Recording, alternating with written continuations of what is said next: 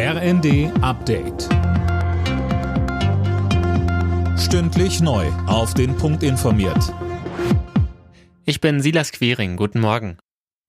Nach einem russischen Angriff auf einen Bahnhof im Zentrum der Ukraine ist die Zahl der Toten auf über 20 gestiegen. Dutzende wurden verletzt. Das hat der ukrainische Präsident Zelensky gesagt.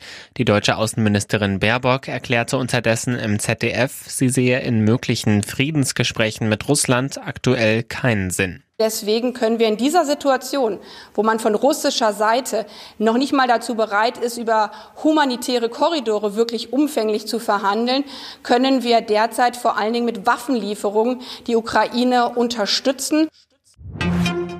Bei den Corona-Regeln für den Herbst gibt es immer noch zu wenige bundesweit einheitliche Vorgaben, so die Kritik von Bayerns Gesundheitsminister Holleczek. Er bemängelte bei Welt TV, dass die Länder nicht früher in die Planungen mit einbezogen wurden.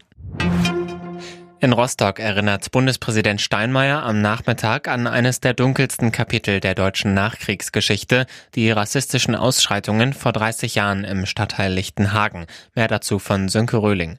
Damals hatte ein Mob überwiegend jugendlicher Neonazis die zentrale Aufnahmestelle für Asylbewerber angegriffen. Unter dem Beifall von hunderten Anwohnern warfen sie zunächst Steine, später auch Brandsätze auf das Gebäude, in dem auch vietnamesische Arbeiter wohnten. Tagelang war die Lage außer Kontrolle, die Bilder gingen um die Welt. Die Polizei war überfordert, genauso wie die politisch Verantwortlichen.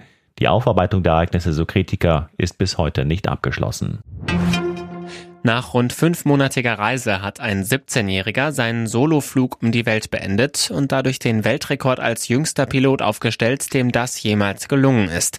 Das Ultraleichtflugzeug landete auf dem Flughafen Radomir nahe der bulgarischen Hauptstadt Sofia. Alle Nachrichten auf rnd.de